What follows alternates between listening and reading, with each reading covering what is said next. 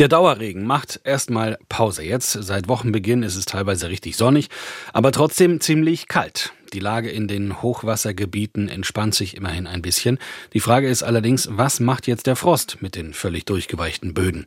Was das für die Landwirtschaft bedeutet auch, das habe ich besprochen mit Stefan Siebert, Leiter der Abteilung Pflanzenbau am Department für Nutzpflanzenwissenschaften der Uni Göttingen. Herr Siebert, viele Ackerböden stehen immer noch komplett unter Wasser. Was für Auswirkungen hat da jetzt der Frost? Kommt er da durch? Naja, also Frost um diese Jahreszeit ist eigentlich nicht ungewöhnlich und auch wassergesättigte Böden sind nicht ungewöhnlich um diese Jahreszeit. Das wird eine Weile dauern, bis der Frost da durchkommt, aber prinzipiell sind das eher positive Auswirkungen. Das heißt, die Böden werden stabilisiert, ähnlich wie auch die Deiche. Also negative Langzeitwirkungen sind da nicht zu erwarten.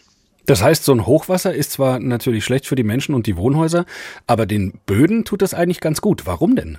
Naja, also es tut ihnen nicht gut, aber so etwas tritt um diese Jahreszeit häufiger auf. Etwas anders ist es natürlich für die Landwirtschaft. Mhm. Die äh, ist natürlich davon sehr betroffen.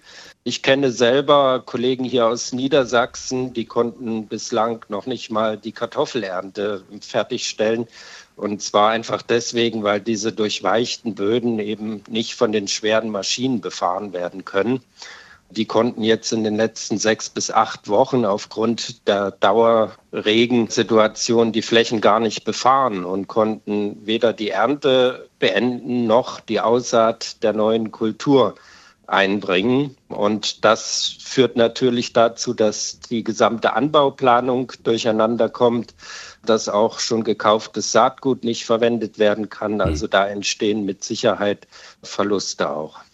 Und wenn die Kartoffeln jetzt noch im Boden sind und dann kommt tatsächlich der Frost, macht es den Kartoffeln gar nichts aus? Doch, also ich denke, die, die bislang noch nicht geerntet wurden, die kann man dann jetzt abschreiben bei diesen Temperaturen dürfen die auch gar nicht geerntet werden, weil sie dann beschädigt werden. Und die Kartoffel bildet ja schon Zucker ab, 4 Grad. Also das muss dann abgeschrieben werden. Wenn wir bei der Ernte kurz bleiben, Sie haben gerade schon erwähnt, ähm, dass das ganze System des Säens und Erntens sozusagen durcheinander kommt. Wie können die Landwirte das denn wieder auffangen? Naja, ihnen wird nichts anderes übrig bleiben, als dann im Frühjahr eine andere Kultur auszusehen, zum Beispiel ein Sommergetreide oder eben Mais zum Beispiel. Das ist natürlich nicht so geplant gewesen. Und äh, bei Sommergetreiden muss man auch mit niedrigeren Erträgen dann rechnen. Hm. Das ist einfach dann nicht zu vermeiden. Wenn wir nochmal ganz kurz auf die Böden zurückkommen, gibt es denn Böden, die mit dieser Kombination aus Hochwasser und Frost besser oder schlechter zurechtkommen?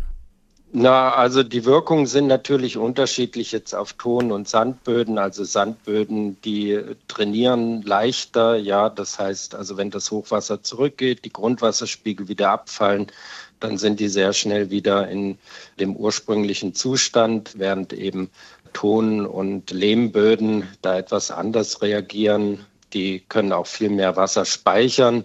Aber prinzipiell, wenn es auch jetzt Frost gibt, ist das eher positiv, weil dann die Böden dadurch gelockert werden und im Frühjahr dann besser zu bearbeiten sind.